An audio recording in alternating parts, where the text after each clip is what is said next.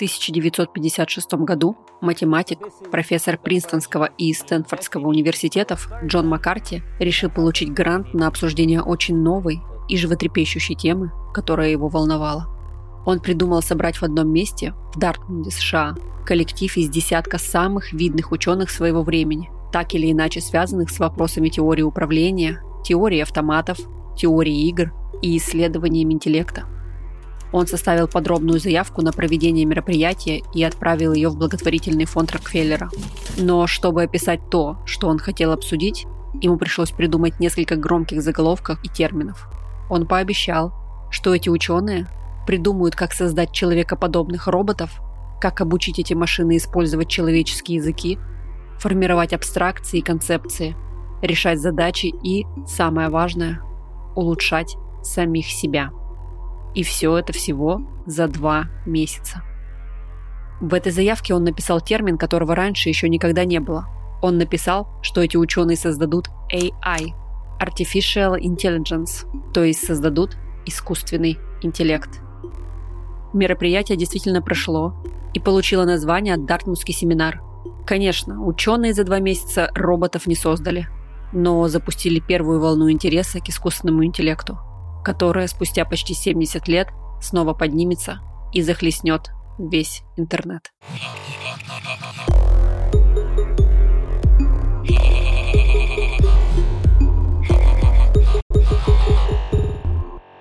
Всем привет! Это подкаст «Хакни мозг». Меня зовут Ольга Килина, я коуч-психолог и автор проекта «Завтрак с Килиной». Уже пять лет я увлекаюсь тем, как работает мозг человека и тоннами читаю тематическую литературу. «Хакни мозг» Здесь мы будем вместе изучать, как устроен наш мозг, говорить о сложных вещах на понятном языке с юмором и без нудятины. А еще будем стремиться внедрить эти знания в свою жизнь. Иначе зачем это все нужно?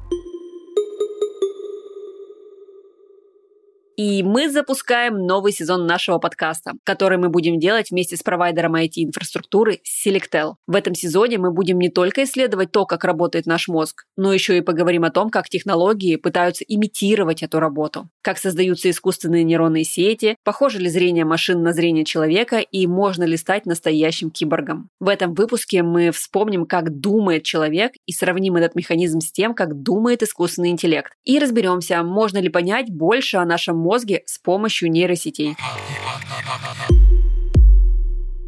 А для начала давайте вспомним, как работает наш с вами мозг. Я сейчас опишу очень упрощенную схему, но зато она будет максимально понятна вам. У нас в мозге есть миллионы миллионов клеток, нейронов, которые связаны между собой специальными отростками. Какие-то из этих отростков ловят сигналы, а другие передают эти самые сигналы. И когда мы с вами думаем, нейроны как бы обмениваются этими сигналами. Какие-то клетки возбуждаются, другие наоборот гаснут, и происходит мыслительный процесс. Чем чаще мы пользуемся какими-то клетками, их связями, тем прочнее эти связи становятся. У нас появляются привычки или навыки, знания или даже воспоминания. Можно представить эти нейронные сети как сети дорог и магистралей. Ну, знаете, взлетаете вы на самолете ночью над мегаполисом и видите эту сеть освещенных дорог. Вот огромная развязка, а вот МКАД светится огнями. Точно так же нейроны связаны в нейронные связи, как маршруты. Слабая нейронная связь – это, знаете, ну как тропинка, которую вы только-только пытаетесь протоптать сквозь заросли сорняка.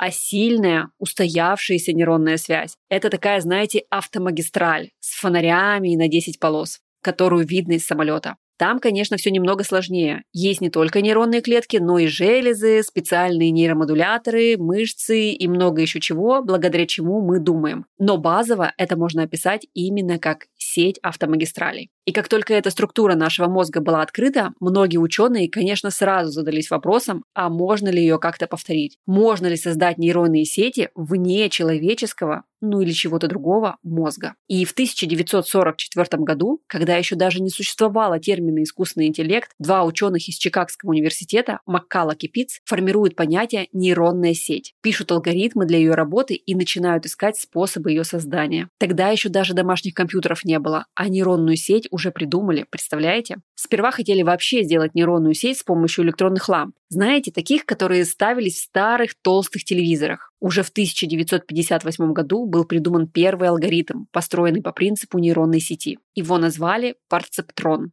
Давайте разберемся, как он работал. Парцептрон состоял из трех разных элементов. Во-первых, это поступающие данные. Ну, например, кто-то вбивает какой-то запрос. Это вот оно. Во-вторых, ассоциативные элементы. Компьютер сам решал, каким из его данных относится запрос. Например, если сегодня ветрено, то, возможно, будет облачно. То есть такая ассоциация. Наконец, третий элемент – реагирующий. То есть, по сути, вывод. Таким образом, перцептроны позволяют создать набор ассоциаций между входными стимулами и необходимой реакцией на выходе. Если сравнить с нашим мозгом, это похоже на то, как, например, работает связь зрения и движения. Представьте, на вас летит мяч.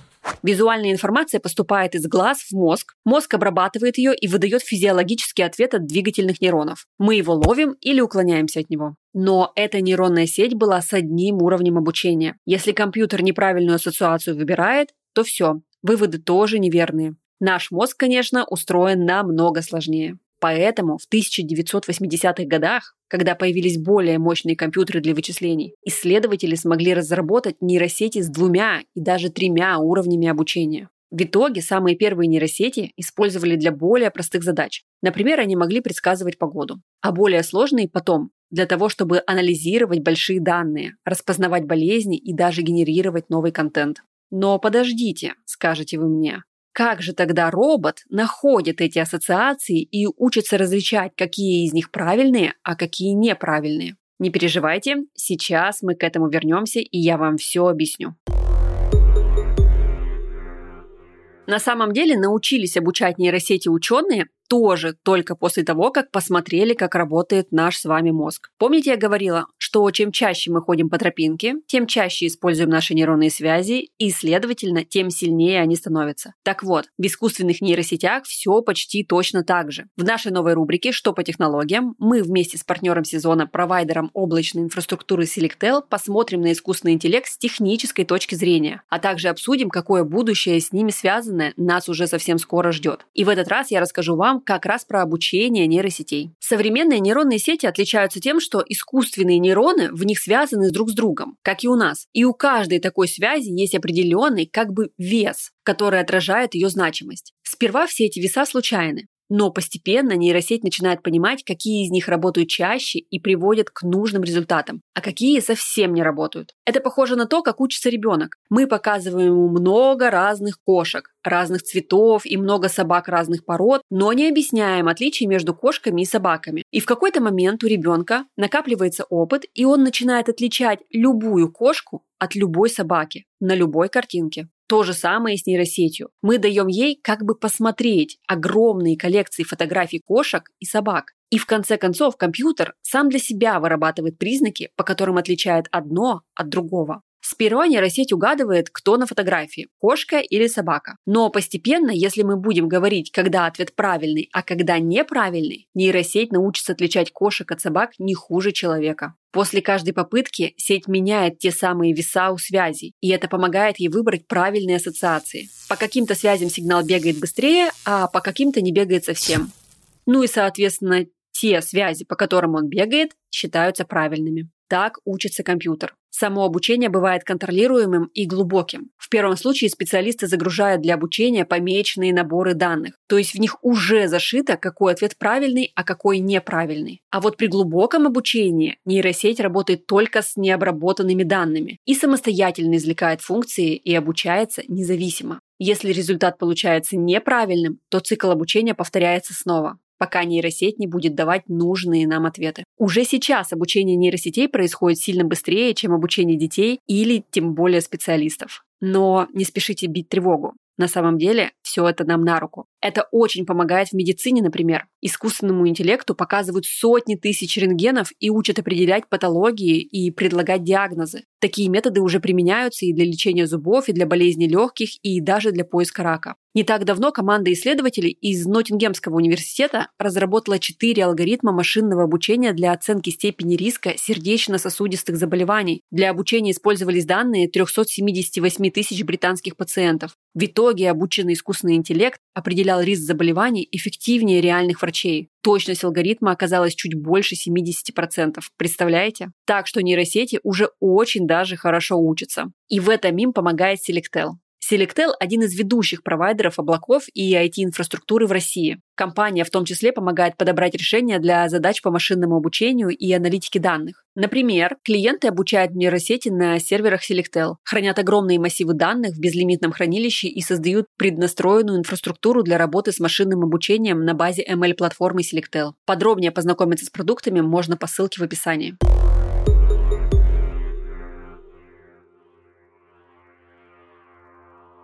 Конце сентября пожилой мужчина, житель села Глинищево в Брянской области, ушел в лес и не вернулся.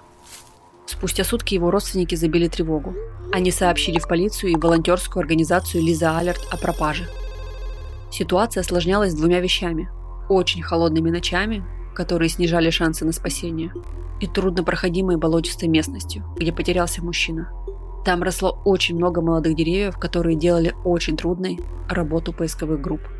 В итоге в Лиза Алерт приняли решение использовать для поиска дроны, которые бы фотографировали местность с воздуха. Было сделано больше тысячи снимков. На разбор и анализ их вручную ушло бы много часов или дней. К счастью, в волонтерской службе использовали искусственный интеллект. Он проанализировал снимки, и среди первой тысячи обнаружили что-то похожее на человека. По координатам снимков была отправлена поисковая группа, и та действительно нашла пропавшего и смогла его эвакуировать. Если бы не нейронная сеть, возможно, волонтеры не успели бы, и этот мужчина замерз бы в холодном лесу.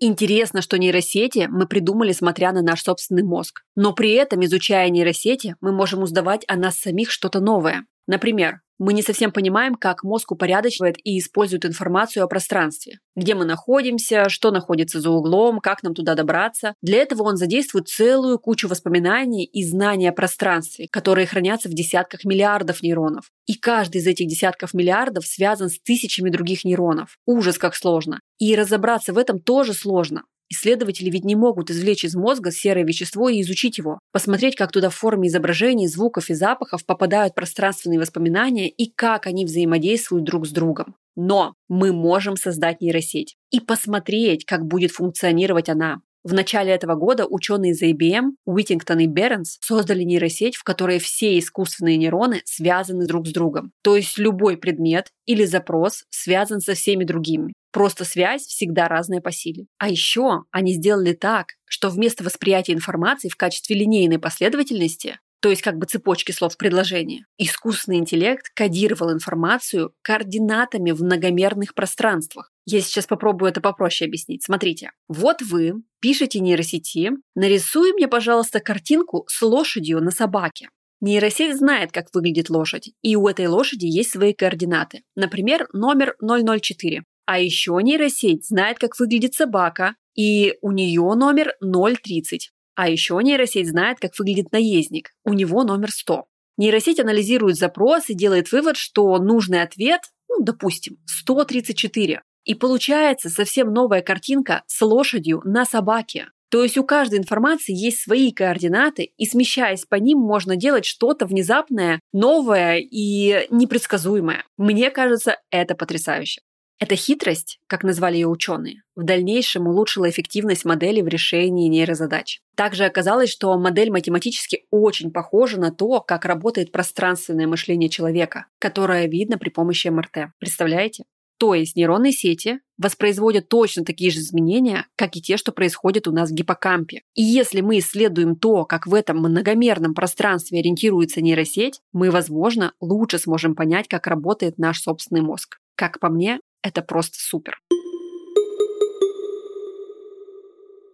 Конечно, нейросети пока не совсем похожи на наш мозг. Те нейросети, которые умеют читать или писать тексты, совсем не умеют генерировать картинки, а те, что распознают болезни, вряд ли смогут найти человека на тысячи фотографий с дрона. Но, тем не менее, то, что мы разобрались в том, как работает наш мозг настолько, чтобы смоделировать алгоритм, который умеет действовать похожим образом, это вау. И мне невероятно интересно в этом сезоне будет разобраться, какие еще сферы работы нашего организма помогают прокачиваться технологиям и наоборот, как технологии помогают нам лучше понять самих себя. А пока очень советую вам попробовать нейросети и не бояться их. Например, если вы дизайнер, попробуйте Midjourney и посмотрите, как он соединяет разные картинки в что-то новое и необычное. А если вы работаете с текстами, потыкайте в чат GPT. Он вас реально удивит. Вы даже можете автоматизировать какие-то свои процессы, которые вам необходимы. Искусственные нейронные сети на то и похожи на наши, чтобы мы ими могли пользоваться. Считайте, что это просто еще один способ хакнуть свой мозг и стать еще более продуктивнее. А это был подкаст «Хакни мозг». Наш специальный сезон выходит при поддержке Selectel. Кстати, и еще про нейросети. Если вам захочется развернуть свою для генерации изображений, сделать это не так сложно. Selectel рассказал в своем телеграм-канале, что для этого нужно. По ссылке в описании вы найдете краткий, но очень понятный гайд. Бегите смотреть инструкцию по созданию нейросети и подписывайтесь на телеграм-канал Selectel, потому что они публикуют и другие классные материалы. А чтобы выбрать гибкое и передовое решение для обучения нейросетей и других задач, переходите на сайт Selectel. Все ссылки вы найдете в описании нашего выпуска. А над подкастом, используя свой интеллект и пока далеко не искусственный, работали. Ведущая Ольга Килина, продюсер Александр Рудко и Элизабет Гюрджан, редактор Эдуард Царионов, технический специалист Александр Младинов и Андрей Кулаков, композитор Александр Зверев. Ставьте нам оценки там, где вы нас слушаете. И до новых встреч. Всем пока. Пока.